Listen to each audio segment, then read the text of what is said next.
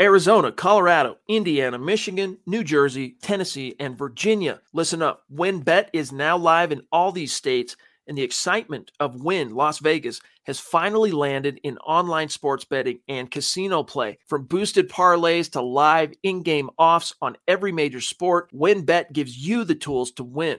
Sign up today for your risk-free $1,000 sports bet. Download the WynnBET app now or visit wynnbet.com to start winning. You're listening to Broncos for Breakfast with Nick Kendell and Scott Kennedy. Welcome in, guys. It is 7:30 a.m. Mountain Time, Tuesday morning. It's time for an episode of Broncos for Breakfast. I'm Nick Kendell and joined by, as always, Scott Kennedy. Scott, good morning to you. How are you doing? How's the coffee? Coffee's hot. I haven't tried it yet. So, uh, like I said, I, like to set your watch. See if you can tell when Scott's coffee starts kicking in. Do you really save it for when we go live? Kinda. Yeah, I um I've I actually like the caffeinated buzz you get, and you don't get that if you just immediately wake up and hit the coffee it's almost like okay this is just helping me wake up so if you wake up on your own and then hit the coffee afterwards then you get you still get that rush you know it takes 24 ounces to do it now but you know um yeah. but also it also help, keeps me from you know snacking all day when you're working mm. at home so coffee actually acts as an appetite suppressant yeah. so if i wait a little bit later in the day to have breakfast and have my coffee i can make it later into the mid morning afternoon before i eat lunch that makes sense. Well, I felt attacked when you said, you know, hop out of bed and just immediately it helps you wake up right here, you know, 6, yeah. 6 30 a.m. Pacific time. I'm yeah, but see, you up. wake up all banging. I, uh, no. I don't want to be up. So I am boots on the ground. Uh, kind of alarm goes up. let's go. Um, but yeah, let's welcome in everybody in the chat. Let's see. We got Ethan coming in. Good afternoon, gents in Broncos country. Ethan, are, are you a morning coffee person? Are you a morning and afternoon coffee person? Let us know. Luke writes in the house. Good morning, Nick and Scott. Speaking of coffee, the logos there, the uh, the emojis, and we also EJ saying uh, good morning, Nick and Scott in Broncos country. Sunny Days is in the house saying it's going to be a good day. Talking more coffee. God, I'm excited about coffee today. Uh, Clee in the house saying Nick Petrie is now being mocked in the first. There's about 70 players right now that are being mocked from picks 20 to 30 right now. Guess what? Not all of them are going to go there. Yeah, Somebody's not even in the first, just in those yeah. 10 picks alone. no, seriously. Yeah. Then that's um, I think it was Bucky Brooks and Daniel Jeremiah were discussing their first round grades in this class. And I think it was Brett Veach of the Chiefs saying they had 16 players on their board with first round grades this year, which is lower than a typical class. Typical class is closer to 18 to 22. Mm-hmm. Uh, so less top end talent, but they said they had a bunch of late uh, one to two kind of got grades. Cause so, like a lot of teams do like round one grade, one mm-hmm. slash two early too, like are weird different things. They use like an eight point scale too. I do not understand all the mathematics actually. But uh, Andrew Lampy coming in here, speaking of math, uh, supporting us, saying morning. Hope everyone has a great Tuesday. Hope you do too, and uh, Andrew. Hope good to see you, and uh, hope you enjoy your little bit of uh, Broncos draft talk this morning with us. But uh, where was I getting at? Oh yeah, there's not as many first round grade players this year. There's a lot of day two talent though, guys who are day We've two. Said grades. that I've said that since the Senior Bowl. You know, since I went down to Senior Bowl, which is really when I first started getting a draft, I'm like, you know, people talk about this being a weaker draft. No, no, no, no, no, no, it's not. Just because it's not the perceived difference makers at the top of the draft doesn't mean it's a weak draft. I think it's a very strong draft. It's a deep draft, mm. especially where it counts in the trenches. The tre- the trenches in this draft are head and shoulders better than what we had last year between the mm-hmm. edge rushers, the interior defensive linemen. I like the guard class a little bit better than last year. Um, mm-hmm. And I don't remember all the That's tackles. And the tackle class seemed to be decent. So maybe not quite as the offensive line class was good last year. Um, But uh, as far as the defensive line class between the interior DL and the edge, I think this is significantly a deeper class. And I will push back just a tad. I, I agree with you on the whole about the interior defensive line being better than last year because last year was horrific. I do think this well, year is still not that good uh, for interior defensive line. Oh, I didn't say it was good, but last year it was yeah. Christian Barmore, and then crickets. Then what? Yeah, crickets. Yeah, Not and then good. you know this year you could have you know six to eight guys go in the first couple rounds. I mean the yeah. first you know first three rounds pretty easily. Mm-hmm. You know, I mean, I can go Devonte Wyatt, Perrion Winfrey, Travis Jones, Jordan Davis. Last year I said Christian Barmore. Yeah, yeah. and that was and he lasted till the second round. Shockingly, You know, so it's considerably better Yeah. than last year. Now, how that stacks up to like the past 10 years, I don't know. Yeah. But it's considerably better this year than it was last year. Yeah, I wonder if that's going to start to be a trend because I think on the whole, like compared to linebacker and offensive interior offensive line tackles, even the interior defensive line class just doesn't do that much for me after the top six guys. Now there are obviously some like kind of very specific body types that I'm interested in later. We talked about him yesterday, Otito, uh, or maybe a couple days ago. Tito Otito. Ogbonnia, yeah, I, I Really really, like like, him. him. And and before we get into it, Nick, Yeah, let's do it. I posted some video yesterday, and I was like, you know what? I might have been selling this guy short a little bit. Okay. So let me uh, let me bring up the the video I put together from the Senior Bowl, and it took just a little bit. I just did it this week. I'm like, if I don't have it up this week, it's gonna be too late. Um, I'm going to say hello But, to some more people. Mr. you- Logan Hall. Okay, now we're talking. Logan Hall. Uh, I always like to start with this drill. You know, just get an idea how well they move. And that's Andrew Stueber, who had a bad week that he's going against from Michigan. This is looks like maybe uh, I don't remember who the Oklahoma guy was. And this is oh, that's Cole Strange. Cole See, Cole Strange. Strange had a had a hot and cold. Yeah. Let me hit again because Cole Strange is on the wrong end of a lot of these. But a nice first step. We already know, but you know, 6'6, 280. There's Ogbonnia next to him. Yeah. That's Stueber again. You know, showed him his back, but still was able to spin around him. Nice little swim move inside. You know, and he could play at 290 as a 4 3 tackle. I think he's probably going to be a jumbo end when all is said and done, though.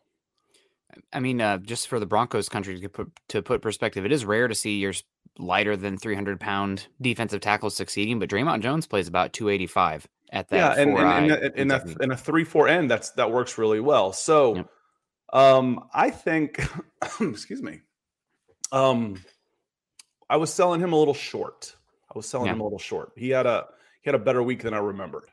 He's a, a very interesting player, and you're talking about the interior defensive line. I think there are six guys right now I would take in the top 100, and uh, he's one of them. He's one of the ones that I would categorize as that kind of player. So, um, some other guys that I like later on uh, that we've talked about some on here, but not uh, not crazy. Um, Matthew Butler uh, from Tennessee. He's kind of a day three, uh, early day three option. If the Broncos took him at 96, I guess I would get it. Um, I don't love the value there, but uh, he's one that intrigues me a bit. Uh, you have John Ridgeway from Arkansas, who's a little bit more of a nose tackle. Phidarian Mathis, who's also a little bit more of a nose tackle. I'm not very big on uh, Neil Farrell, uh, just with a tiny arm length for being a nose tackle, not for me. Um, and I think Thomas Booker is being slept on a little bit as well from Stanford. He's a little bit of a penetrator, some versatility up there. He did a lot for Stanford, and people, you know, rave about his intelligence. So Thomas Booker, another name to keep an eye on. And uh, last one I wanted to say here real quick, uh, Matt Henningsen from Wisconsin wasn't invited to the combine, but t- posted freaky numbers uh, at Wisconsin's pro day. Very good athlete, and Wisconsin's defense is just chock full of good players. It really makes me upset because they always beat the absolute heck out of my Hawkeyes up front. Uh, Wade Rhea coming in here saying, "What are your guys' thoughts?" Oh my God, here's Thomas Booker. Uh, literally just talking about him. Good, uh, good job, Scott, being timely. I like Thomas Booker. He's a little bit tweenery, but I think he's got a future as a solid rotational piece uh, on the defensive line. And you're talking about you know, probably midday three, I would say probably is where you're looking at him. I know he's been a back-to-back team captain. Uh, he's got pretty good frame with a 33 inch arm length, just at 300 pounds. Wish he was a little bit uh, stronger at the point of attack and uh, could anchor. That's something that's really important in today's NFL when you're seeing gap and a half guys who can kind of plant their butts and not go anywhere. I don't see that with Booker. He needs to be more shooting upfield. Uh, but overall, he's a pretty good player. So I wouldn't take him until you know day three. But he's got a chance to be rotational. Also a little bit older, going to be 23 years old this year. That's true for most of this class, older class. Yeah, and Otito Ogbonnia is one of my guys. I Yeah. do I do really like him. He's got such force that it just I don't know why he's being slept on so much. You know, and we'll see again what a draft what a mock draft simulator says and what actually happens on draft day Mhm. are two very different things. I mean, he could sneak up into the second or third. It- I, I think he's got that type of ability. I Honestly, Yeah. do. Uh, see Patrick Havener coming in. So Russell Wilson as a Walter Payton Man of the Year doesn't get enough praise. Probably not, because I didn't know that. So, yeah. uh, so it probably doesn't get talked about enough. Unfortunately, and uh, I like to say we can blame ourselves for this based on what we pay attention to and what we click on and everything. The bad news sells. Yeah. Uh, the bad news gets more praise than the good news. But uh, thanks for bringing this to our attention because, uh, to my attention at least, and everybody else's attention, if you didn't know, because it doesn't get enough praise and it should. So thank you yeah. very much. And thank you for the stars, Patrick very uh, small potatoes here, but I'm curious. I think every team can only nominate one person to be their Walter Payton Man of the Year, and Justin Simmons, I think, has been three years in a row for the Broncos. Now you got Russell Wilson. Can you be nominated and win again? Like, is that going to create some inner tension? Because I know that winning the Walter Payton Man of the Year is like a big goal uh, for Justin Simmons. Actually, I, so. think Russell Wilson as a 33 year old quarterback, and did he did he win it the overall? He won it. Yep, he ha- he has the patch on his jersey. Like you can see. Yeah, the, okay, that's awesome. Yeah. That's really yeah. cool. Um, he would be just fine with giving passing the baton yeah. to a younger guy. I, yep. I mean, I, I think I think he would be absolutely over the moon for Justin Simmons if Justin Simmons won it this year.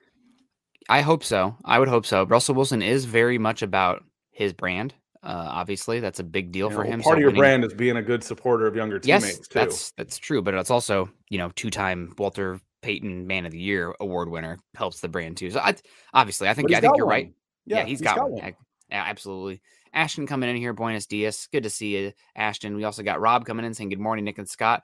Always my favorite MHH team. Rob, that's too kind of you. There's a lot of good options uh, for MHH team. Probably seeing my mug on so many shows is not for every single person, but uh, we appreciate everybody who supports us at all. And uh, if you like uh, building the Broncos the best, go to iTunes, leave us a five star rating and review, and say Nick and Scott are killing it. Uh, we'd appreciate that.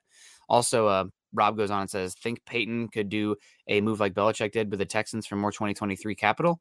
Yes. Um, Chad hasn't published it yet, but I did an article where the main goal of the 2022 draft class needs to be accumulating 2023 draft capital because right now the Broncos only have their own third round pick, their own fourth round pick, their own fifth round pick, and the Minnesota Vikings seventh round pick.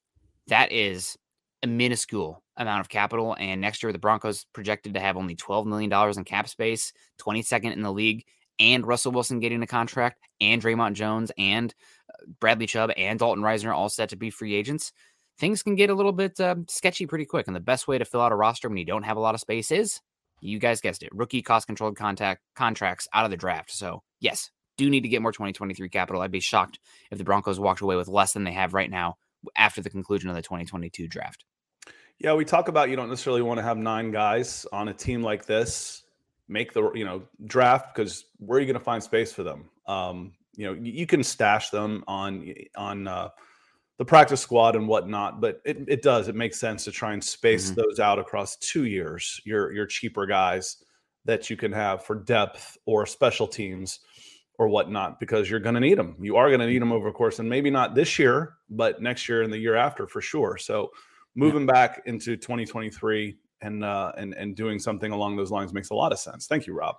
Yeah, and talking about that just a little bit more, um, James Palmer over on NFL Network, who's now a Denver Bronco insider, and I've been told specifically that if you want to get in the mind of George Paton, James Palmer's the guy to listen to. So a little bit, my ears perk up when he says anything, and he's been talking about the Broncos maybe moving up in the second round for an offensive tackle or sitting there, maybe moving up for an edge as well, but sitting there at 64, 75, 96 and targeting cornerback and edge rusher. And those are very much depth pieces. And those are also pieces where there's not a direct path to starting the season, but those become massive, massive needs in 2023. Uh, so rather than going into next year where you don't have the capital to fill those needs, you want to get yourself a player that can be rotational this season, depth piece that can project to be filling in as a starter in 2023. You want to make sure that's a, uh, taken care of before it's a problem, especially at those positions, because it's so hard to find quality players at those positions. And without your first and second round pick next year and really no uh, salary cap, it's going to have to be who you can come away with this year or getting lucky or just uh, understanding that you're going to be a little weaker at those spots. So, um, definitely stuff to think about. I do really like that Paton is thinking that way rather than, you know, people screaming about tight end or off ball linebacker. Those, those not as not as valuable as uh, those other positions and finding long term starters there. Jason Walton comes in. Jason, that feels like a little bit of a newer name for me. Says yeah. thoughts on Master Teague as a late round prospect. I think he's an athlete, um, no doubt about it. He's the issue is that Ohio State brought in a five star super god recruit uh, this year in Henderson, and Teague kind of fell to the wayside because of that. Um, he's still going to be, I think, an okay rotational back. You might get him sixth or seventh round because he does have some athleticism. I think he has a couple weight room records at Ohio State as well, uh, but he, he's not the running back that uh, TreVeyon Henderson. I remember Wisconsin. him. I haven't done a ton of recruiting lately, but I did Yeah. several like top 25 guys a couple years ago. And I did him three years ago. I was like, oh my God. They're like, yeah, Ohio State's not taking a running back this year because they want him next year. Um, so yeah, Henderson's pretty, pretty good. He's a pretty good player. Yeah, uh, he is a really good player, man. Oh, that's it's it's got 2024 draft class with running back. There are two of them in uh, the Big Ten that are just absolute gods. Uh, the closest thing I've ever seen to Derrick Henry is coming out of Wisconsin. He's still got two years at Wisconsin in uh, Braelon Allen. Have you have you seen Braelon Allen yet, Scott? I know you're not as much of the college psychopath that I am, especially Big Ten. I used to be. That's what's crazy. I'm not. I. Uh, it's just kind of gone by the wayside a little bit as I've gotten older. I mean, I quit a job over going to a football game one time. So. well, Braylon Allen is uh, unbelievable. God, it's really upsetting to watch him run because he just, you know, he's like six foot, 240 pounds. He was like 18 years old or 17 years old last year. And if he gets to the second level, he's got breakaway speed for being just an absolute unit. He's he's so good. Uh, DWI guy, speaking of so good, Ethan coming in saying, Love the quote from Hackett on Russell Wilson after practice. all threes too. Yeah, all threes. Thank you so much, uh, Ethan. I don't know what that translates to in American dollars, but uh, that's very helpful for us regardless. I know there's a little bit, it's even better uh, than what appears on the surface. So, uh, what did what did Hackett say? He said just out there at the end, he was like, "Wait, we're done. Can we do more?" And you're like, "Man, I would love to, but we've got to tone it down. Baby steps. He's awesome." It's kind of like uh, when you have a puppy. You gotta, you know, you you don't want to overwalk it early on. It's like, okay, what is it? Five minutes of walking per month of age. Uh, just hold it back. I know you want to go all day, but we need to just dial it back a little bit so we're better later on. Yeah, my parents have a puppy, and I'm like, all right, I'll bring over Hate my my daughter. I'm like, she'll wear that puppy's ass out. I promise you that. Uh, I don't Yeah. think no, she'd wear out Russell Wilson though. And yeah, it seems like a really long may it stay this way. We're in the honeymoon period, and it can go south quickly. And you look Mhm. back, and you're like, remember how hokey that was? We should have known then. Um, hopefully, it stays this way. I, I have I have a good feeling that it will because while Nathaniel Hackett isn't necessarily a proven commodity, Russell Wilson is. Yeah. You know, Russell Wilson is a proven commodity. And if your quarterback's happy, you know, happy, happy wife, happy life. You know, if your quarterback's happy and playing well, and you've already got the pieces around him in, on your defense, uh, skill players, it should be it should be a good fit. So, so far the early returns with uh, Broncos country are fantastic. And uh, speaking of fantastic, Ethan, we love you. Thank you so Yeah. much. Thank you so much, Ethan. Dave Glassman with support here with the hearts. Thank you so much, Dave. We also got Bama X in the house. Dave sending more hearts here. Uh, we got CC's in the house. Good, good to see you, CC. I always love hearing from CC. Good, good commenter. Oh, oops, sorry. Go ahead, Scott. No, that's okay. I wanted to hit this question. Robert uh, Caslow says, "What's up, Bronco Maniacs? Would you rather have Demarvin Leal or Travis Jones at 64?" That one's easy for me.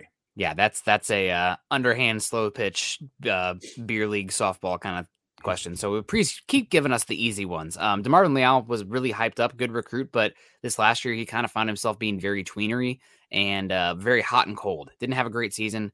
Travis Jones, that power, that combination of get off the length, it plays no matter what scheme you are. He's a good enough athlete where if you're even if you're a penetrating style of defense, he can get in the backfield and do that. So it's easily Travis Jones. If Travis Jones falls to 50, I'm working the phones because you talk, I talked about it earlier.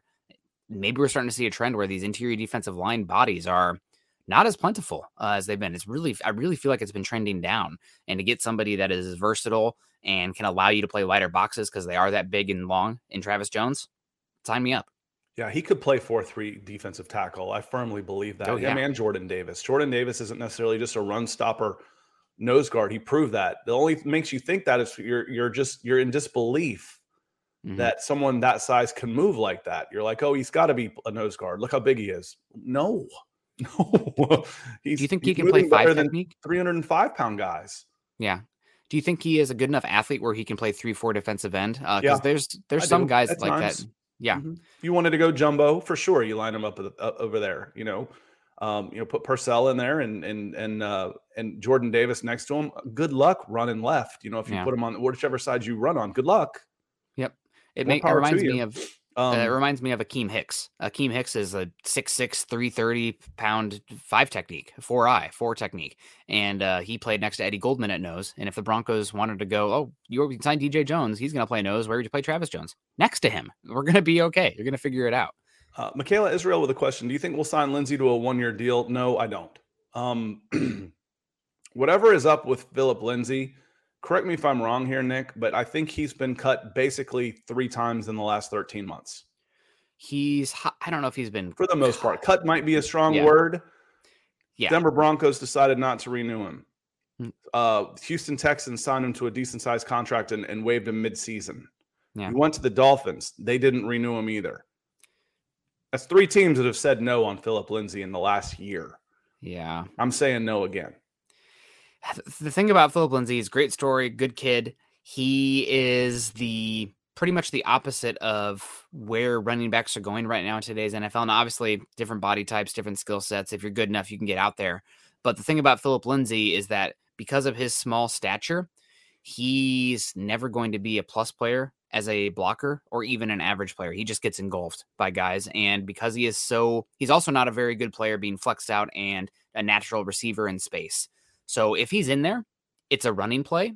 And you know that he's also not going to be used as a pass protector. So you can change your pressure packages to to attack him. He's also very much a it's kind of a weird type. He's very I think he's much better in an under center offense where he can follow a fullback uh, up the A or B gap. And that's becoming less prevalent in today's NFL. And uh, because of that size, also, uh, he's not really going to be breaking tackles and punishing teams for playing wider boxes. Uh, so I just the, the style of running back he is is I don't think very conducive to where the game is going right now.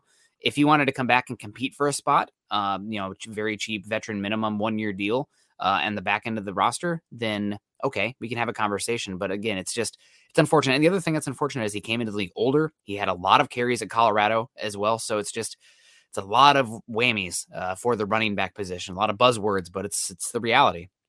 Yeah, and and, and Michaela follows up says it's it's hard to judge based on the O line he's been playing. O lines he's been playing behind. Uh, Yeah. Houston was bad. Uh, Miami wasn't good. Miami's Uh, worse. Denver Broncos gave up on him or you know dismissed. Um, but I was root for the hometown kid. Yeah, abs- absolutely you should. And you root for a guy that came in as an undrafted free agent and ran for back to back thousand yard seasons. He's a good story. You Yeah. want him to succeed, uh, and he has. He has. He has succeeded. Uh, he may have also played his way over marketed himself to a certain extent where he's making this much money and if he wants to be back in the league he's going to have to take a lot less than that. And he's got time. He's got time to figure that out. But right now um you know he's a, a veteran league minimum type not a a, a seven figure contract type. Yeah, running backs, unfortunately, in today's NFL, they you lease them, you don't own them, Mhm. and then after they're done, you let them go after that rookie contract. That's probably the the path to go down. Uh, it's a cold, harsh reality, uh, but it's where we are. And maybe we'll see a little bit of a renaissance of the running back position, a tad, uh, with how teams are playing defenses right now. There's more space to be had it's if all you have. cyclical it is it Yeah. gets bigger then it gets smaller then it gets bigger then it gets smaller and fast and then it gets big what never nick you, you've heard me say this a zillion times what never goes out of vogue big and fast Yeah, and long. Yeah. Long is long is very much in right now, but uh, so uh, lawrence appreciate you coming in with the start he says good morning broncos country and, and i kind of stepped on jacob Hmm. just because he's the silent one doesn't mean i need to be the silent one so thank you again for the stars and the continued support you're a, a big part of our show and we appreciate you Yeah, no, absolutely. We appreciate you as well. Also got Jeremy Bales. Good morning, fellas. Good to see you. Vin in the house. Good morning, y'all. Jeremy Sean. Great to see you, Jeremy Sean. Mandango, hungry for Broncos for breakfast, my boys in Broncos country. Also, Mark Schrader coming in with Coming support. with big stars. Now, do you have a small cup? Because if I drink two of these, that's two cups. This is only like 16 ounces. I do um, have the small do you- cup, but I also bring my thermos. Well, they, they call a cup of coffee like four ounces. I'm like, that's not a cup of coffee. That's, That's espresso. a half a that's a half a cup of a cup. yeah, A cup of coffee is 16 minimum, as far as I'm concerned. I would say 12, but 12, uh, yeah, I can I can live with that. But you know, when when they starts like you know, a- like a coffee cup is like a tea saucer or something. yeah You know, you and you go to Europe and they give you those little shot things. It's like my that's a thumbnail. I Yeah. I need a I need a coffee. Give me You need- six of those, please. I need to find. I'm from America. Europe You ever heard of it? Can I get, I need yeah, the can I get the American size, please? I'm here two hours before everybody, and I'm not smoking. I'm Yeah. obviously American. Get me the big cup. oh man, I need to get back to Europe. Uh, thank you so much, Mark. Good to see you. Also, shout out to our Mile High Huddle ladies saying uh, good morning to Carolina Lins. Um, Dom in the house. Good to see you, Dom. Rocking. I think that might be Champ Bailey in his picture there. God, Champ was so good. Uh, good morning, Nick Scott and Tampa two four. Yes, he was. Yep. Okay. It's got to be Champ. Um, sacrilegious. They gave Adam Pac-Man Jones number 24 uh, when no other player had worn it after Champ Bailey. And like, oh, we'll give it to Pac-Man Jones. God, what what are we doing? Um, Dom is coming in saying, uh, "Coffee's brewing, boys. Have a great day, gentlemen. Well, thank you for joining us. Falling Sloths also in the house. Howdy, Broncos country. Getting into work late today, so I'm excited to catch the show live. Good to catch you live. Um, Michael Kerr, morning all. Let's go Broncos. Timbo Slice is up here. What's up, fellas? What's up with you, Timbo? Greg Smith's in the house. Great to see you, Tim. Um, Greg, aloha, as we like to say. Eddie Fritos also come Frutos saying good morning, Nick and Scott. What's up, Broncos country? What did you guys think of Russell Wilson's press conference? Let's ride.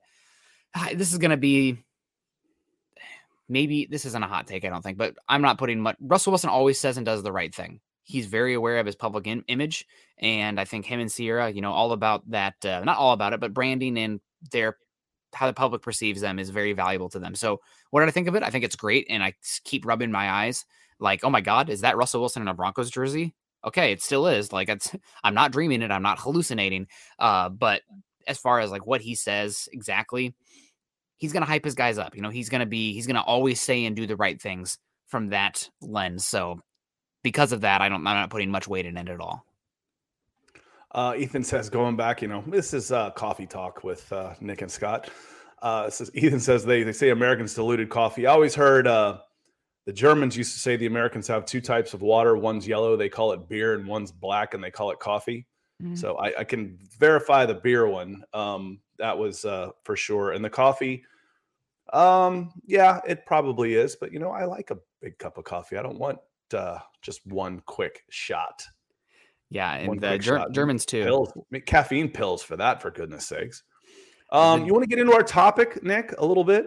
Yeah, absolutely. Uh, real quick, the Germans also. I have a buddy who's a, uh, from Munich, and uh, he always gives Americans a hard time because we we're cheaters with our beer as well. We're obsessed with uh, IPAs and hops, and I and I can vouch for that. Um, well, that's better than what it was. At least now we're Oh. talking about decent beer. You know, what I I, call cheaters is the Americans have been brainwashed to thinking that cold beer is good beer. No, no, it's not. The colder it is, the more it kills your taste buds, the less you can taste. Yep. These cheap beer manufacturers, and I haven't had a drink in 25 years, and I'm still still passionate about cheating the American public out of decent tasting refreshment. yeah, It's ice cold because it kills your taste buds. If Yep. it actually warms up and you taste it, you realize, man, this stuff tastes like crap. Yeah, it does. It's cheaply made crappy beer.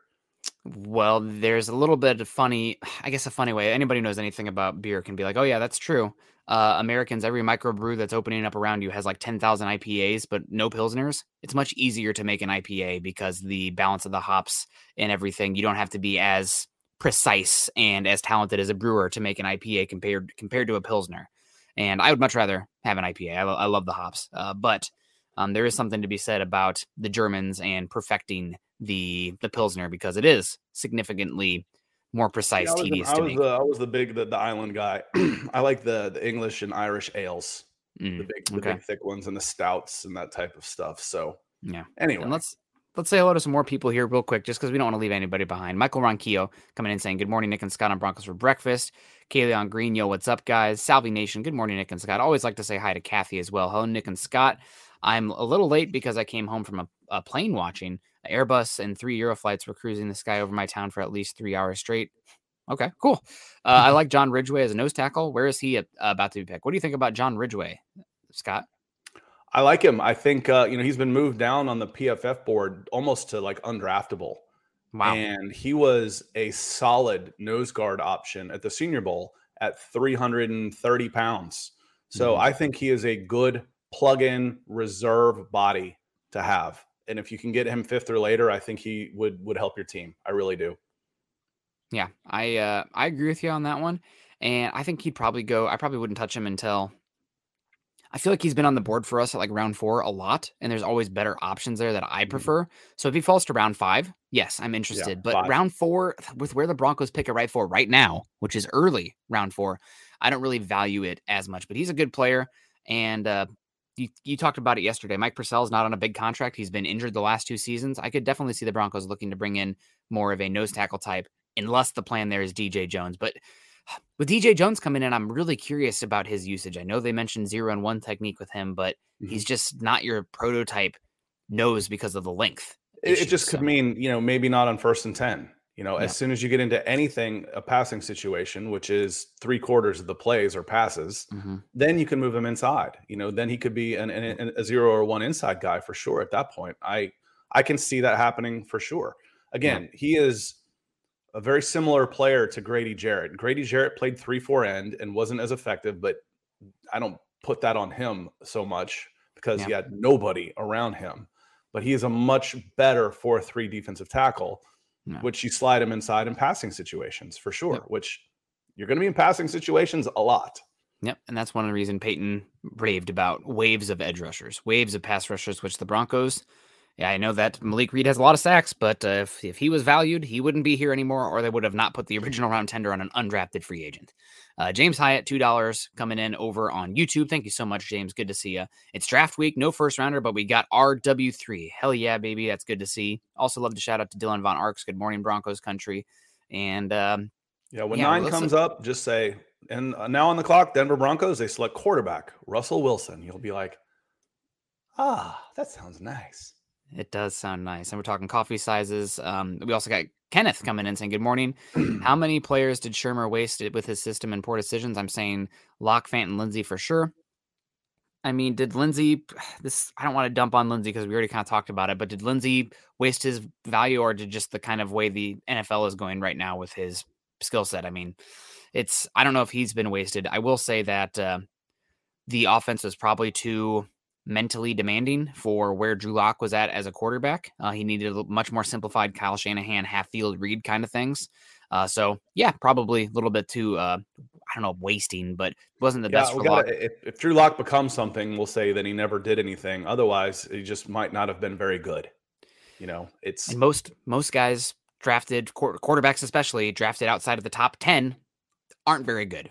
Just Mhm. is just the reality of it. The there's only been I think four non first round quarterbacks drafted in the last decade uh, that have gone on to do very much of anything in the NFL. and one of those is like Jimmy and I G. don't know that Lindsay was wasted too, because you ended up getting two thousand yards out of the quarter out of the running back position last year, didn't you? It was like Yeah. it was about sixteen hundred in uh, in in combined rushing totals, Yeah. and then and then receiving yards. So he he was supplanted. You know, he Yep. was he wasn't wasted. He was moved on. Now, you want to talk to me about Tim Patrick, Courtland Sutton, Jerry Jeudy? I'm all ears. Yeah. I am. I'm all ears. And Fant also was pretty high up in targets. I think he was top five he in targets. He set you know career numbers last year. It was Yeah, and- his uh, for for receptions and yards. His average per was down because he's running stop routes and button hooks instead of hitting him in stride and letting 260 pounds of momentum go forward. Um, but uh, we we have talked about that before. But um, Yeah. yeah, I, I think the you know if we're talking the big skill and quarterback, Lock just might not have been good enough. Lindsay got upgraded, and uh, and Big time. Fant was used, but probably used incorrectly. So we'll see how those guys do in Seattle, and then we'll have a better answer. Um, s- Fant man, he just needs to make make a guy miss. Uh, so he, probably, I think he was bottom ten in the NFL last year in yards after catch over expected, given where he caught the ball, where players were around him, and what he did. He just, I think he had one broken tackle last year, which for his size and how many opportunities he had, uh, shouldn't have been the case. Dealing with an injury, dealing with a pa- sudden passing him his mother. Uh, I get it. But uh, Perry West coming in five dollars saying, "Good morning, guys. What do you guys think about cornerback Joshua Williams uh, from Fayetteville State. Uh, he was down at the Senior Bowl, Scott, if I'm not mistaken. If he was, I don't remember him doing much. Um, you know, six three hundred ninety five pounds, uh, four point five three in the forty, so good size, good athleticism. After that, I don't know. Yeah, he. I mean, the 32 and 7 eighths arm lengths. He's a very good athlete. Had a lot of uh, ball production at Fayetteville State, if I remember as well. I, maybe at pick 96 if you're looking for somebody with some press upside uh, that's the area that i'm looking for him i like him better than a everybody loves zion McCollum, but I like the length uh, Joshua Williams has better than zion McCollum, also better competition. Um, he's a little bit herky jerky uh, with some of his movements, but you kind of get that with a nearly six foot three cornerback. But overall, I mean, a pretty good player. Um, he's pretty darn good as far as the the pressability, the physicality, et cetera, et cetera. Needs to trust his technique a little bit more because what I saw from him, he's a little bit handsy. And if I recall correctly, I was uh, listening to some people talk about cornerbacks, and they said that he was one of the highest consistently uh, measured players at the Senior Bowl as far as GPS speed. Um, so definitely there's some tools there and some athleticism. Maybe at 96, I'm thinking more so if you don't get two cornerbacks. Heck, I would I'm fine doubling up there as you guys probably saw from my mock draft. Um, if you get another cornerback there at 115, 116, he's one of the guys to keep in mind. And uh, appreciate the uh, the super the super on that one, Perry. Yeah, a couple um, more here. Benjamin. Oh, sorry. Let me show Benjamin quick. real quick because uh, I've tried to show him a few times. Okay, go um, ahead. Like to show Ben. Good morning, fellas. Uh, go Broncos and happy Taco Tuesday. Cheers. Good to see you. And right. Trevor asks, he says, Do you think Russ has any input in the draft with Peyton? If he does have input, who do you think he likes in the draft? I have no idea who he likes in the draft, but he does have input. Uh, George yeah. Paton said in the pre, whatever you want to call it, pre OTA uh, press conference, he was asked about it, and he says, "Yeah, he's a resource. He's a he's a rat. He's yeah. a he's a film rat. He's a football rat. Um, and he's always watching. So."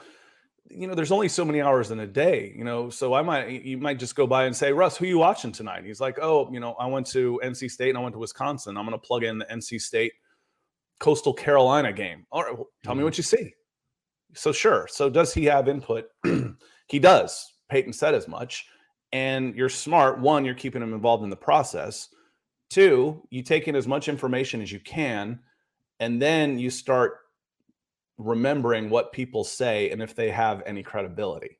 Everybody comes with you. Who's going to become a good resource that you can lean on when they come and talk to you?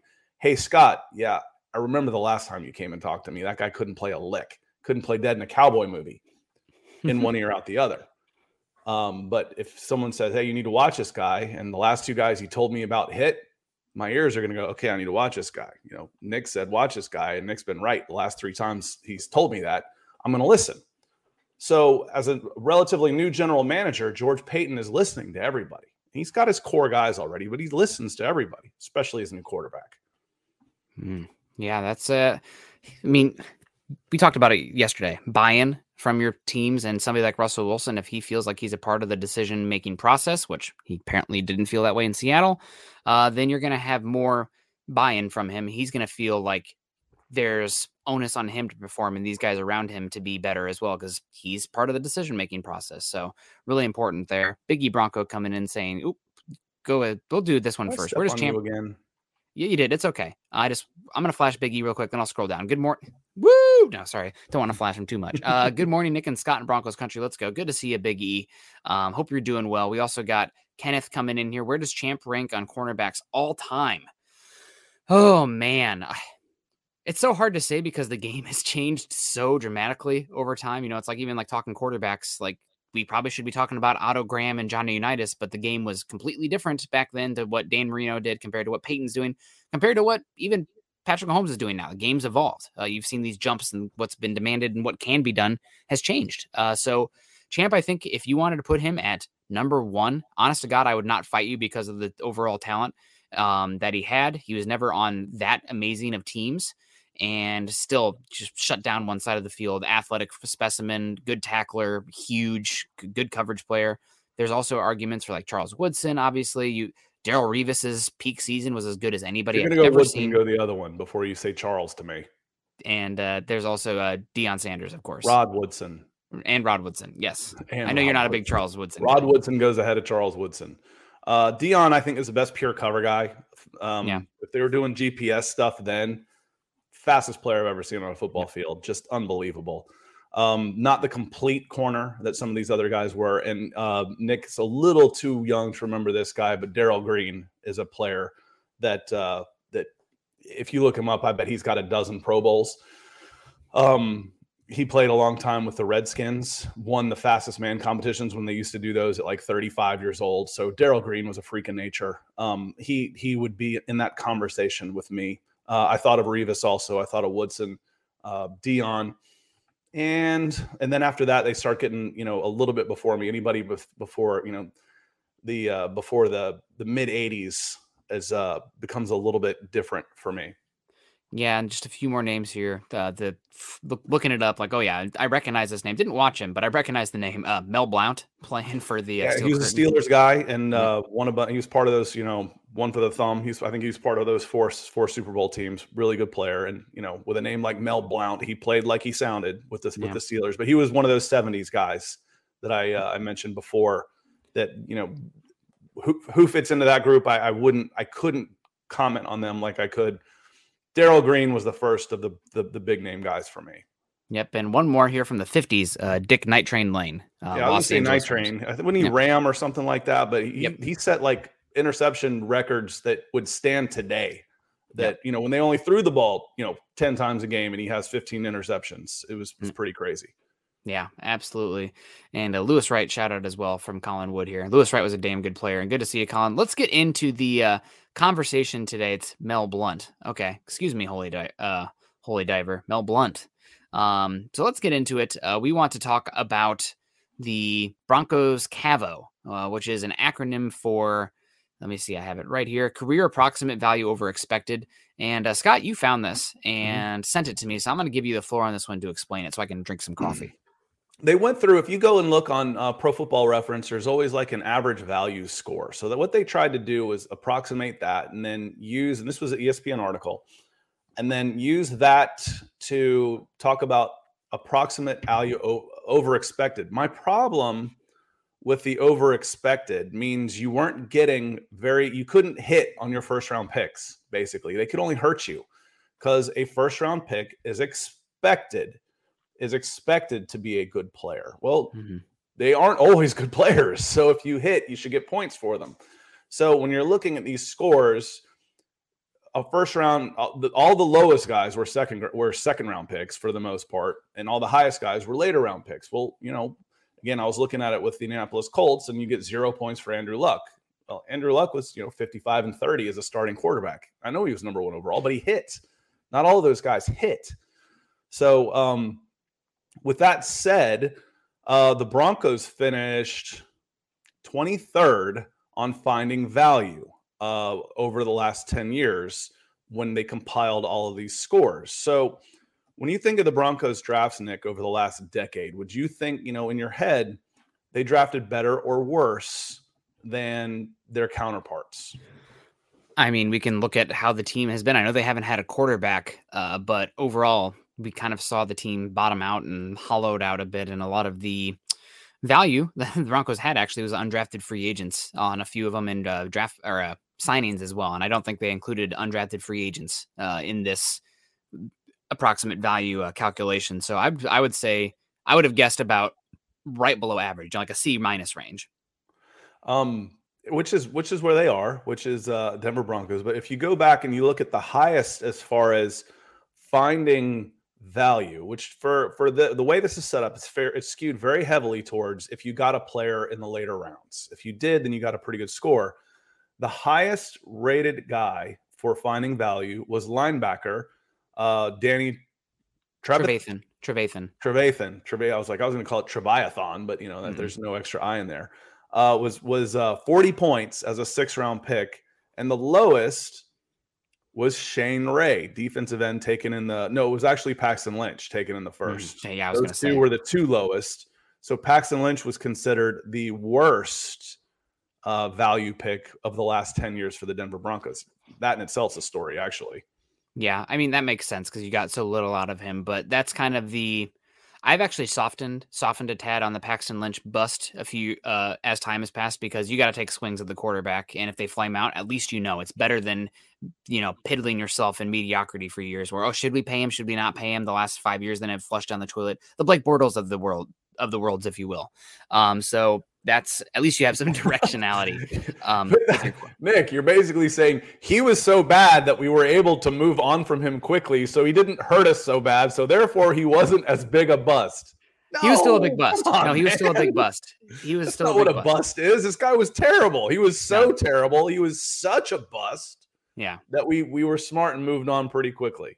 Yeah, no, absolutely, absolutely. I, I mean, it's we, we've talked about. It. I'm so glad we're out of the quarterback conversations, but swing for the damn fences. And I'd rather strike out or hit a home run than hit a, a base on balls because then you are in trouble, and just that's not where you want to be, especially with all these superhero quarterbacks.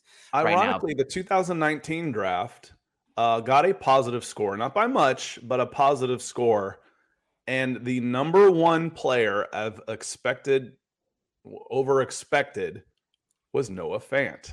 Mm-hmm. So now I look at these scores and I wonder a little bit of it because I looked at the Falcons and three years ago, the draft, the number one guy for value was Kaleb McGary, and the worst one was Chris Lindstrom. Kaleb McGary is a swinging gate at right tackle, and Chris Lindstrom is a Pro Bowler right guard. I'm like, uh, I think you guys got those confused. So, you know, Noah Fant, but could you make an argument that Noah Fant was the best value pick of that draft? And the worst, um, the worst for that draft, six rounder Juwann Winfree, wide receiver. Now, what were you expecting? Yeah. You know, what what could be your positive, negative? You know, did he did he make a? I mean, did he did he, you know, take a cheap shot at your quarterback? You know, and, he did nothing. special so teams. You know, what I'm did he do to hurt you so bad?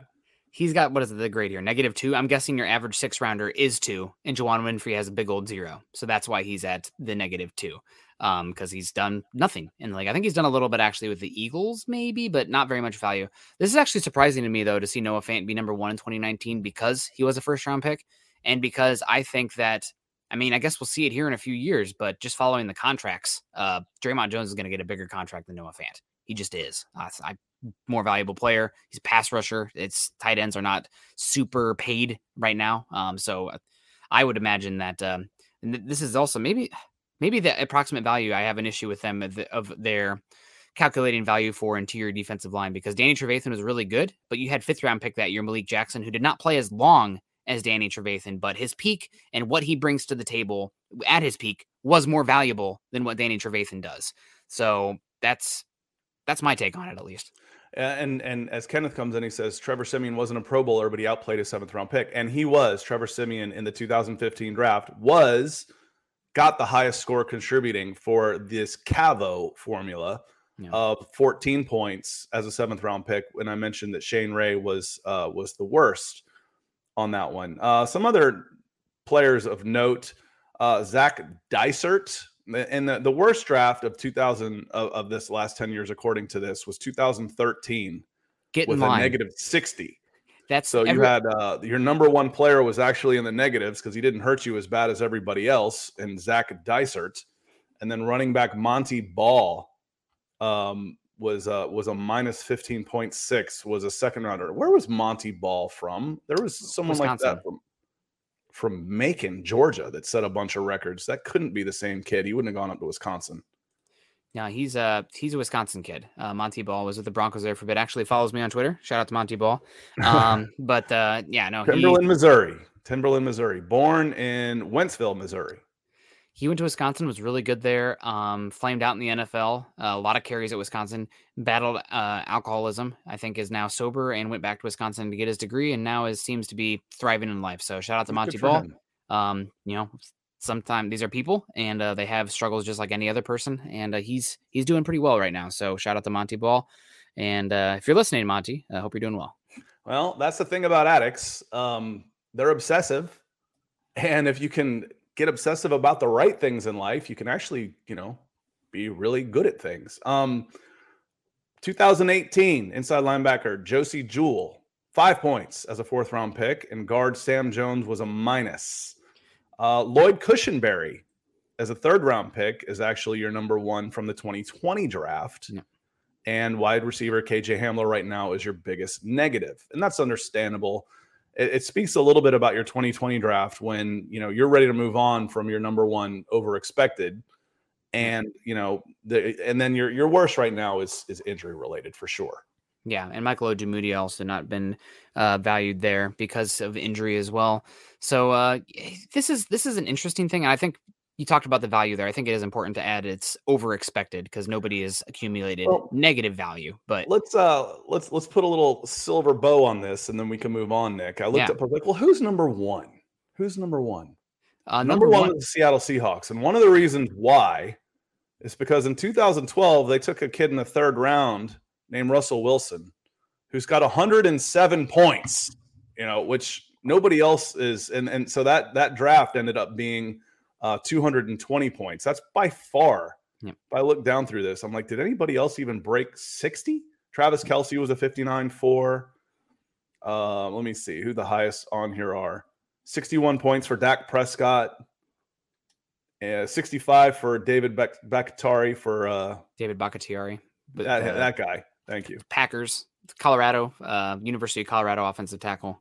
Very good player. So let me see. He might end up being, since they didn't go far enough back to get Tom Brady. Russell Wilson would probably be the most valuable player. Russell Wilson is probably because anybody else would have been higher than this on total points um, if they had had if they had hit a 100. That Russell Wilson is considered by this CAVOE formula the best draft pick of the last 10 years. I mean, there it makes sense given he's a running back. I would I would totally buy that. Um, you might hear an argument as well. I bet you Dak Prescott is not on his heels, but another one that probably has supreme value given he's a fourth round pick as a quarterback and doing well in the league. Uh, Justin Simmons also. Um, this is a quote here from uh, um, Jeff Jeff Legwold. Just uh, to rep, put you talked about putting a bow on it. Uh, said that the Broncos 20, 21 draft class may well turn out to be the team's best of the past decade. Thank you very much, George Paton, for that. We'll see how it plays out. Uh, don't want to get too high too early. Want to think about it three, five years down the line. Uh, call it a result of the post Super Bowl 50 stumbles in the draft. 2016 and 2017 were largely washouts beyond safety. Justin Simmons, uh, who posted a 27.8.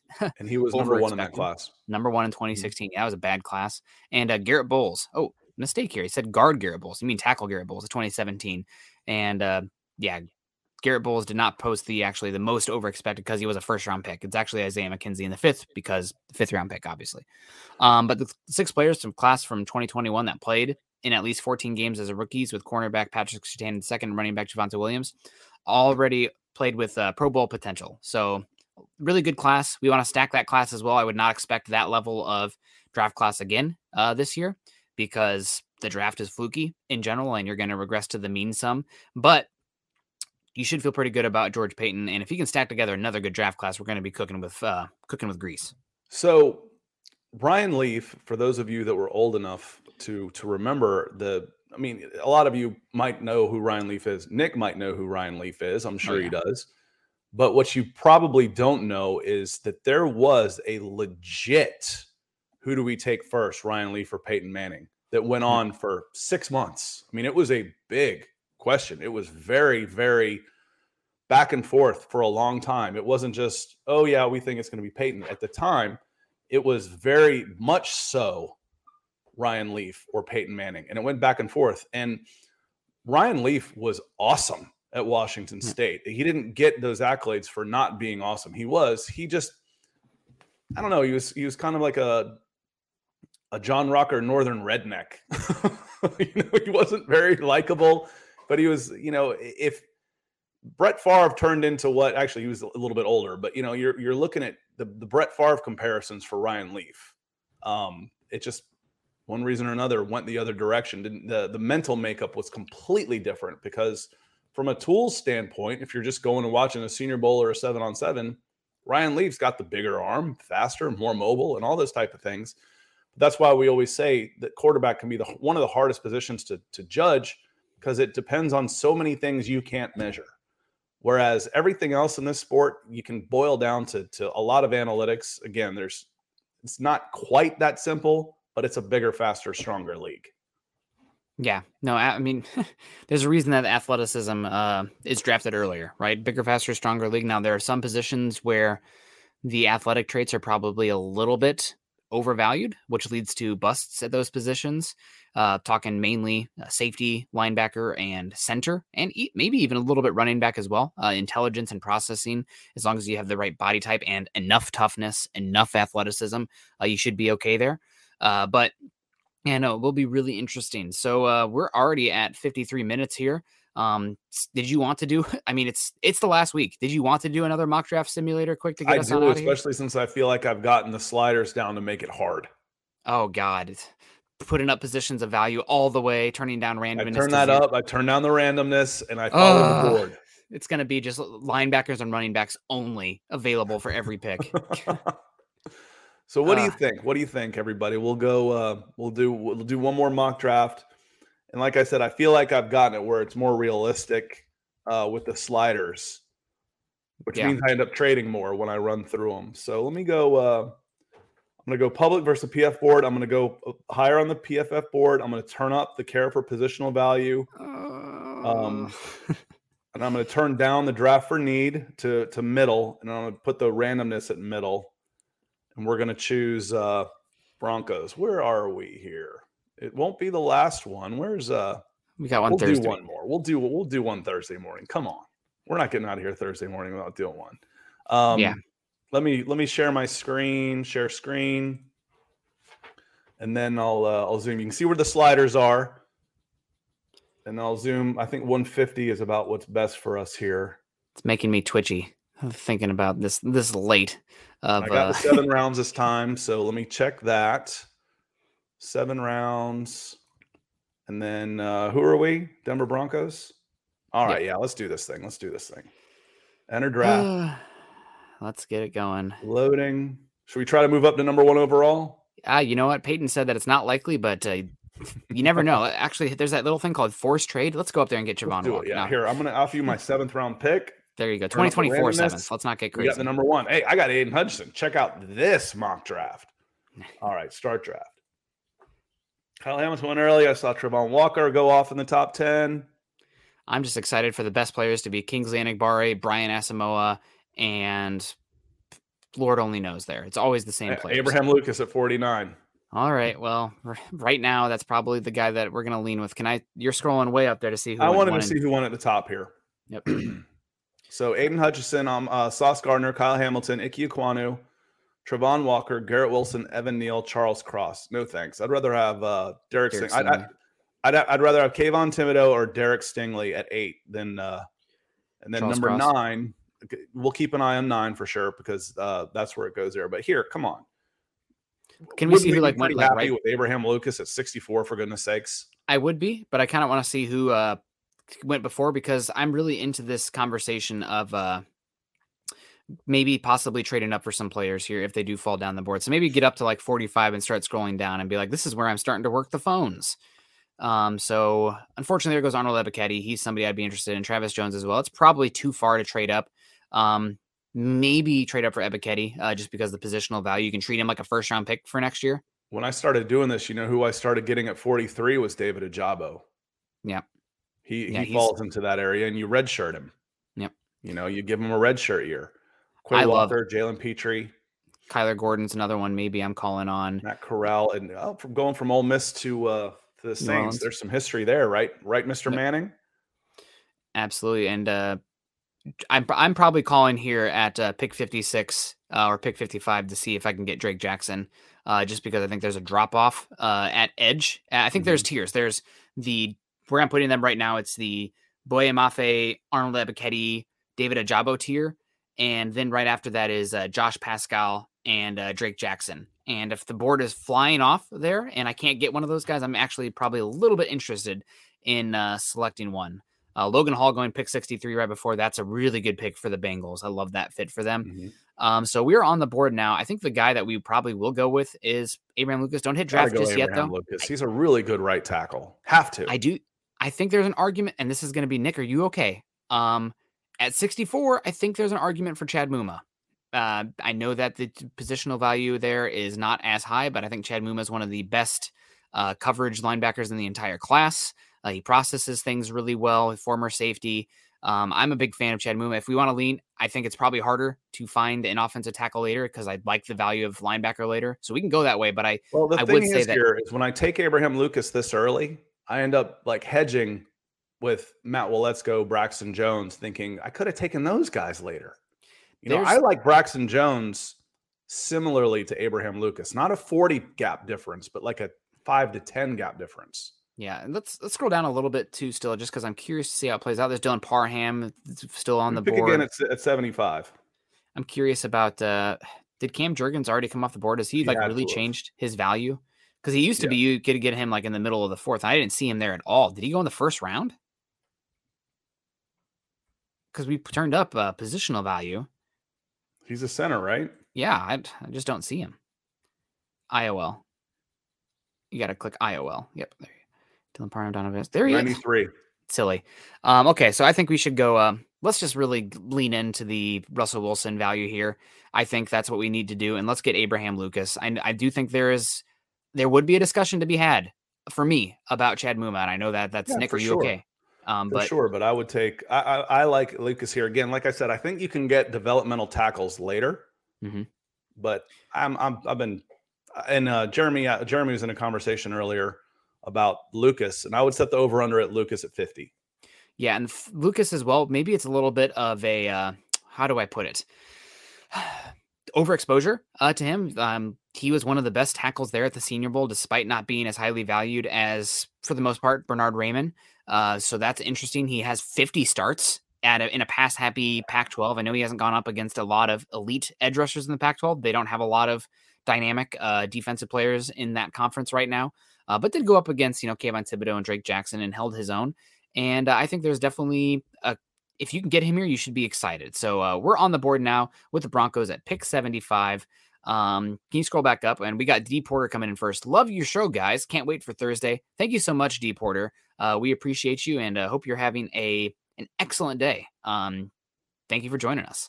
So um, we are on the board now at pick 75. Scott's uh, moving his mouse around. Going to click out of that. There you go.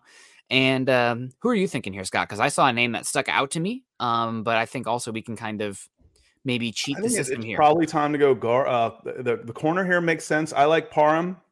Cam Um, Jurgens is I still know available. you know you've talked you've talked up Zach Tom enough. Marcus Yeah. Jones scares us because of the shoulder, so I'm going to scratch him. And then uh, I saw a name. There it is. and then I like Tariq Woolen. Yep.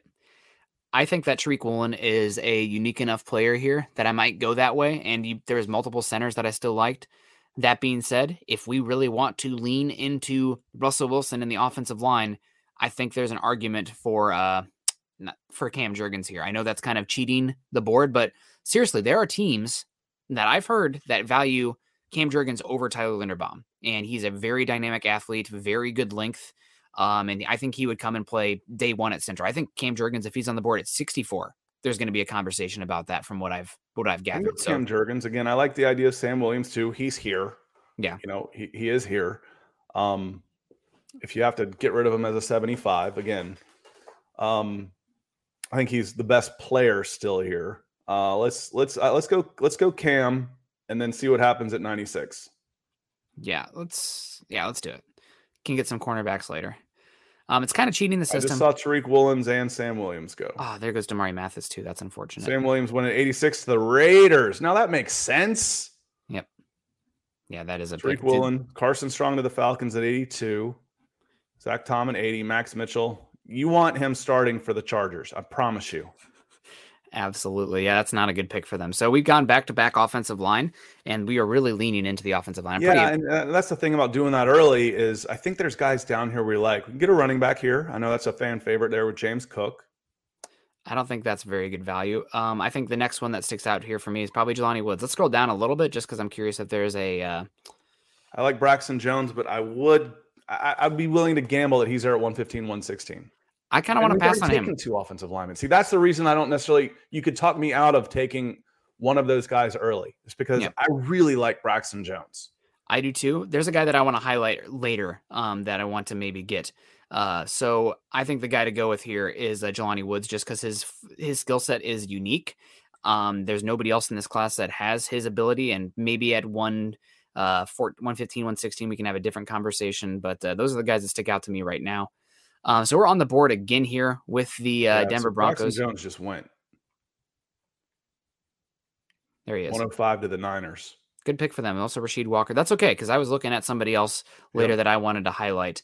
Um, we're on the board again here. Somebody that sticks out for me at this pick is uh, we we skipped over him last time, but I just kind of want to highlight him. Tycen Anderson, um, safety from Toledo. He That's who was the guy. I ended up like drafting in the seventh, a guy from Miami of Ohio. I'm like, Nick was talking about one of these guys. Who was it? It was Uh, Tycen Anderson. Yes, Tycen Anderson, freak athlete, still kind of doesn't know what he's doing as far as processing and coverage, but I think he had 33 inch arm length, tested out the wazoo, and has played like 50 games at uh, Toledo. And I think he has, I was listening to, I think it was Ben Fennell talk about it, and he said that Tycen Anderson has logged 70 more special team snaps than any other player has in the last decade. Uh, so, and talking about the core four special teams. So, um, I'm really interested in Tycen Anderson, getting him to be a box kind of dime backer, and he is going to be a special teams monster uh, for you um, early on. So I really like Tycen Anderson. He's a guy to like the Broncos country. This name might not mean anything to you, Scott, but Broncos country had a love affair with a special teams ace safety who never really did much more than special teams ace, but was one of the best player, one of the best gunners in football during his career. And David Bruton uh, from Notre Dame, and uh, I think Tycen Anderson, valid, valedictorian, extremely intelligent, uh, from Toledo, actually, uh, not just school there. Um, he'd be a really good pick there. Freak athlete. I love Tycen Anderson. All right, it's my turn, and I'm going to give you three players. Okay. Um, Edge, Myjai Sanders. Okay. He's raw, here. And he was ill in February. So he came into the combine at 228 and measured his pro day back at 248. Yeah. Um, so I don't think you've seen what he can be. Yeah. Um, so again, getting him mid round four with your second pick in the four would be decent value for me. If you're looking at running back, I really like Rachaad White. You scrolled past who I'd go with already. And then That's I like Matt. Well, let's go as a developmental guy. We talked about him earlier, and we haven't gone cornerback yet. Joshua Williams. Very, very good value here. They kill you for this pick. I don't care. They have they, they don't have him on their board. I, uh, it's like they why. they haven't. This well, is a missed data point. I'll pick that guy, and um. Well, you know why they kill you is because they don't have his ADP log. Because he's not ranked yet correctly. Yep. yep. And there's well, as a as a developmental guy. I can, I really. There's Tyler. I don't mind going running back there with Tyler Allgeier. I think Allgeier is the pick here. I absolutely adore uh, Tyler Allgeier. And uh, there's an offensive tackle that is very lowly rated here that I'm going to say let's uh, let's go scroll down and take him at the next pick um, because we haven't talked about him much on here, and I really actually like him. And I haven't seen his name yet. Haven't seen his name yet. Still haven't seen it. Awesome. All right, we're on the board now. Can you go to the offensive tackles? OT. Yep. Can you scroll down? There he is. Um, 231. Dare Rosenthal. I we could probably wait and get him later. Dare Rosenthal is a player he tested. He has a 33 and a half arm length, which meets the threshold. Uh, he measured at the combine only about 295, but he's a transfer from LSU. And this guy is a freak, an absolute awesome athlete. Uh, watching him on tape, he is moving in space like a tight end. He seeks like and destroys. Um, he I he's one of my favorite late guys right now that I just I just recently got around to his tape and was like, what are we doing here? Why are we not talking about Dare Rosenthal? He is a fantastic player, and I would be uh, over the moon uh, to nab him for the Broncos. So I'm uh, taking uh, the punter. I, I, okay, I'm fine with that. and then you can go with uh, then you can go with uh, Thomas. We already got Tycen Anderson. Um, I'm gonna. We've been kind of switching it up here with just in general with this draft class. Um, I have a name for you here that we haven't done yet. That uh, there's a connection here for the Broncos. The Broncos recru- one of the Broncos coaches recruited this guy to play for his college. Kaleb Eleby, quarterback in the seventh round. This is just a dart throw, um, but you it's keeping the position young. Josh Johnson is only here for one year, and it's probably pushing Brett Rypien off the the roster. But Kaleb Eleby, I think he can run a very similar scheme to Forget Russell Wilson. Scheme. He's going to be a coach. Ellaby, I mean, or I'm talking to Eleby, not Rypien. Yeah, I'm Rypien's talking Eleby. Eleby's going to be a coach in three years. You think so? I think he's got enough arm talent where he can kick around the league. Who am but, I mixing up with that was at the Senior Bowl that threw for 7,000 yards? Bailey Zappe. Bailey Zappe. Okay, that's who I was thinking. He he doesn't have enough arm. He he reminds me of a uh, he he reminds me of Kellen Moore. Yeah, I was no, thinking of Bailey Zappe. Thank you. Yep. I told you we are gonna get killed on this. Yeah, that's because they don't have him ranked. That's fine. Gave us a C. We we uh what we did here. See what happens when I let Nick drive we take advantage of the uh, take advantage of the board and uh, the deficiencies uh, overall. Well, this is what I say. I like saving these and then going back and say, okay, this is where we got them. Where did they actually go? Yeah. I think uh, you probably were right at about value for um, a lot of these picks. But uh, again, I wanted to, I really wanted to highlight some guys that we haven't really highlighted yet as well because that's that's that's a lot of fun of these mock draft processes. How does this make sense? Why do these guys make sense in this range? So um, Abraham Lucas, you got a starting tackle there. He can start right tackle day one. Uh, really good pass protector. Can do some work as a uh, run blocker. He's you are really feeling pretty good about your right tackle position now for next season. Love Cam Jurgens. He's going to beat out Lloyd Cushenberry. Uh, probably one of the best centers in this class. I don't. He might not even be there at 64. To be completely honest, Jelani Woods. Say, you know what I want to do, Nick, is let let's do our score, and we'll take these numbers and we'll add their draft pick here where they went, and we're gonna have. Then we'll add them up down at the bottom, and it's gonna be a big number. Yeah, it's gonna be a big number because this number is gonna be about 50, 52. This number could be in the 30s. Yep. This one could be in the 60s. Yep. And it's going to be a big number down here at the end. Yep. Yeah, it's I mean, this is just taking advantage of mock the pro football focus uh deficiencies, especially Cam Jurgens. That one is kind of silly. But um guess what? We really, really leaned into the offensive line. We got two starters on the offensive line here. You know who should be happy about that? Russell Wilson. Really investing in the offensive line, making it better for him, especially yeah, for you, a team. You upgraded two spots on the OL in a draft where you picked at 64. That's a pretty good draft. and you took a guess what, uh, Garett Bolles? I hope you feel a little bit of pressure because Derek Rosenthal, his tools really actually could push. Um, either you got a swing tackle that can take over uh, Austin, or excuse me, um, Calvin Anderson there as kind of your both side swing tackle who's only here on a one year deal, or Gary Rosenthal with his athleticism. I, am really telling you, he could end up being a starting tackle and put and some you know pressure who on Garett playing a lot of snaps on that group? Who? Jelani Woods. Angelani Woods. Yep. Jelani Woods is playing a lot of snaps on there. So you're getting three big time contributors on the offensive side of the ball. Yep. It's a little scary. You know, when you, I don't think you necessarily you don't you don't want two rookies coming in right away yep. and playing, but they're your best guys. Are your best guys. Yep. Yeah. Absolutely. And uh Dare Rosenthal, yeah, keep keep an eye out for him. I do like his ability, especially in the outside zone scheme. Um, was a very highly rated recruit that went to LSU, transferred to Kentucky, but his his movement skills are very good. I think he'll probably end up going round four. And what do we get him? Round six. Uh, that's a, I think that's a great deal. And yeah, love dip, double double dipping at offensive tackle. Me too. You really uh, protect yourself there. Get yourself. We talked talked about at the top of the show. The Broncos need to find cost controlled players at positions of value to help negate the cap hit that is coming for Russell Wilson, and uh, did that there. And also DWI guys. Um, yeah. Okay. Uh, you can go ahead and take this one, Scott. I'm going to take a coffee sip. On Thursday, choose Muma in a mock. You can do it, Nick. You know who drives the thing? I'm the one that clicks the button. And Friday, Paton take him at 64. Ethan coming in, the closer. I guess it means it's time to get out of here. And real quick, wanted to also say thank you again to Jacob Foster, who came back in with some more support. The silent one. You're allowed to talk. Just because I call you the silent one doesn't mean it, it, it has to be, you can change it up. You can earn a new nickname. Uh, we appreciate your comments on there. And, and Ethan, thank you so much. It's uh you've made draft season for us, yeah, without a doubt. You and, and and some other folks for sure. But uh coming in red, it's like I see red. And uh Muma at 64, again, Nick almost did it this time. I talked him out of it on this one. I, I would rather have Abraham Lucas than Chad Muma. I would. Yeah, I really like uh, Muma. Um, Anderson's a topic of conversation there too. I have Muma slightly higher. I think if Anderson didn't have the shoulder red mm. flags, I might actually take Anderson there. Um, again, more information on Anderson. You know who the last uh, linebacker that tested as athletically as Anderson was? Scott. This is a guy who, I guess I'll just uh, lead this with you. This guy, his time in the NFL. I don't know. It's uh, his time in the league ended tragically.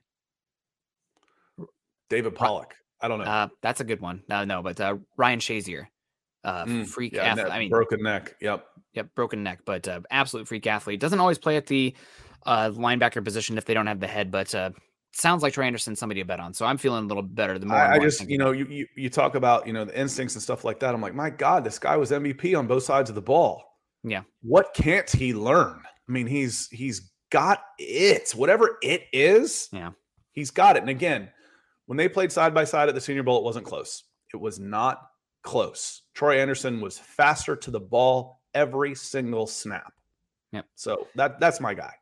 Yep, for sure. Well, thank you guys so much for joining us today. Uh, we appreciate you. We'll be back again live on Scott's channel tomorrow. Troy Anderson went 57 in this draft, so he went ahead of where uh, where we had where we have Muma. So he was he was already gone, and Christian Watson, my guy Christian Watson, fell all the way to 59. That ain't happening.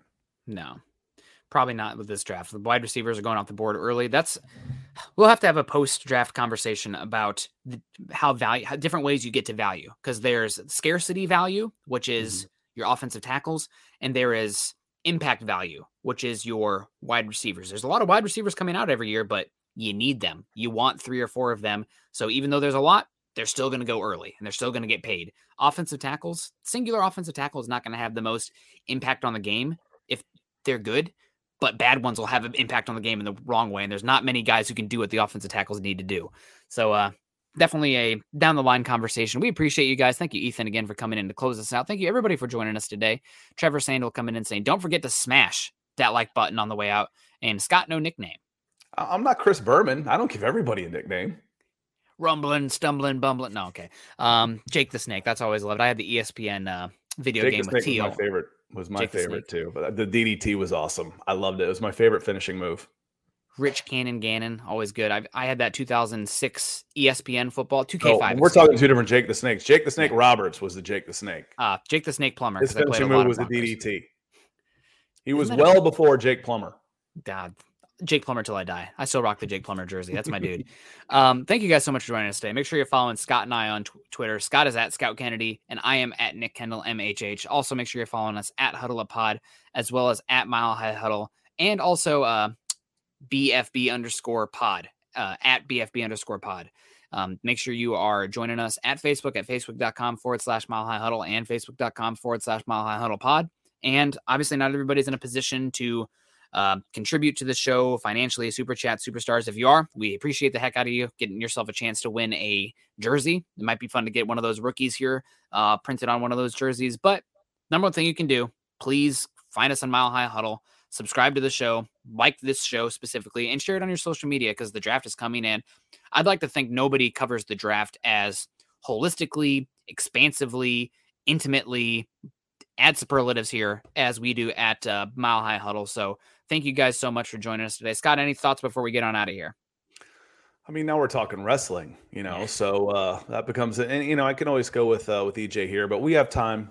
Their next match, Chelsea's next match, is on Thursday. But yeah, just uh, some programming notes tonight. Building the Broncos uh, at eight o'clock Eastern, six o'clock Mountain, and that brings us back to Wednesday morning on my channel. We'll talk a little bit more at the top of the draft, uh, in the top ten, and things that can happen. Thursday morning we will be back for Broncos for breakfast. And then Thursday night, Nick and I will host with Eric, and we'll bring in guests all night for the live draft during the draft. Friday morning, back on my channel to discuss the first round. Yeah, absolutely. Well, guys, we appreciate you. Uh, we're gonna get on out of here. Like I said, we're gonna be on Scott's channel tomorrow. We got Bird Gang coming in. What's up, guys? I was on his channel when the Broncos played the uh, the Eagles uh, really excited for your Eagles going forward. One of the more fun teams to watch uh, in the draft, given how Howie Roseman plays around in the draft, moves around and values things. One of the more analytically driven front offices. So, uh, shout out to the Eagles. They better go back to those Kelly Greens. Those are gorgeous.